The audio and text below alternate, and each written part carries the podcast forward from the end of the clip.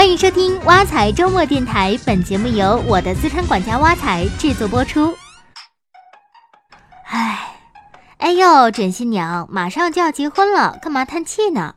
不就是在忧心结婚这事儿吗？我最近看到一条海归女结婚俩月，因为跑路老公莫名背上五百万债务的帖子，这才知道结婚利益共享还得风险共担，要一起承担债务。我男朋友就是自己做生意的，偶尔打点小牌，朋友多，人仗义，出手也大气。虽然他人品还不错，对我也挺好，但是万一他哪天帮人担保欠了钱，要我一起还，或者他哪天被朋友忽悠去赌博，输了钱也得我帮他还。想想都有点心慌，我彩君，你说如果真的有那么一天，我就净身出户，什么都不要，应该就不用受牵连了吧？这个现实的情况是，即便你离婚的时候净身出户，也要对婚姻存续期间的共同债务承担连带责任的。我国婚姻法规定，夫妻共同生活所负的债务，离婚时应当共同偿还，即便是夫妻一方以个人名义借款，也按夫妻共同债务处理。简单说，就是在婚姻有效期内，你老公单独在外面欠的钱，就算你不知道，也很有可能需要你一起还。即便离婚，也不能免除责任。这跟你是不是净身出户没有一点关系。那我可怎么办？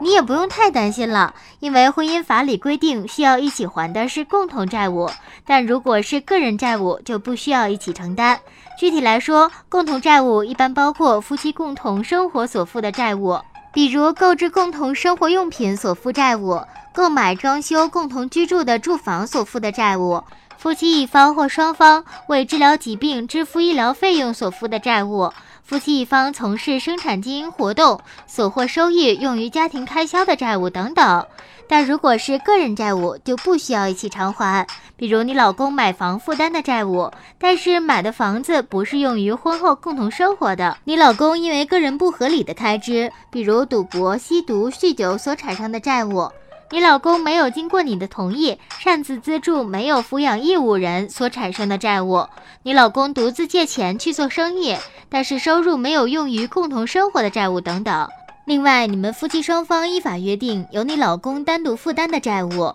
并且债权人事先知道你们的约定，也属于个人债务。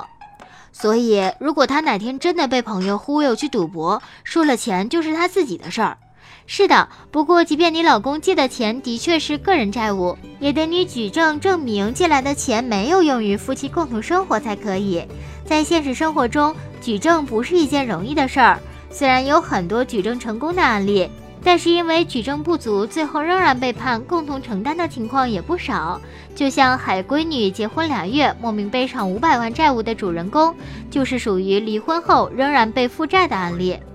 唉，太可怜了，真是婚姻有风险，领证需谨慎啊。那不想被负债，有什么解决方法吗？有啊，为了这个问题，我专门咨询了我的律师朋友。律师建议，解决被负债，首先要让债权人证明借钱事实的合法性和真实性。其次，在很多被负债的案例中，借贷关系根本就不存在，是夫妻一方为了在离婚时得到更多的财产，故意和债权人串通的虚假债务。所以，被负债的一方可以要求债权人提供真实的借款记录、借款凭证，调查债权人的真实借款实力等等。不能仅凭一张借条就认定是借款，如果发现借款是虚假的，可以要求追究刑事责任。其次就是找证据证明欠款未用于夫妻共同生活，被负债的一方需要搜集共同生活期间大额开支的证据。如果有共同经营的，就要更加关注企业的经营情况。不过在正常情况下，夫妻双方相互信任，一般不会想到离婚，所以都不会保存证据。是的，但如果在你觉得自己完全无法掌控老公以个人名义借款的情况下，就要多多留心了。最后，如果收集的证据最终不能证明借款未用于夫妻共同生活，还可以签订财产协议，向借钱的一方追债。虽然很多情况下借钱的一方有可能无力还债了，但对于非借钱一方来说，也是一种最后的保障。至少保留了追偿的权利。嗯，不过一日夫妻百日恩，还是希望大家能白头偕老。好了，今天的挖财周末电台到这里就结束了。欢迎大家使用挖财系列 APP，您的理财生活从此开始。我们下期见。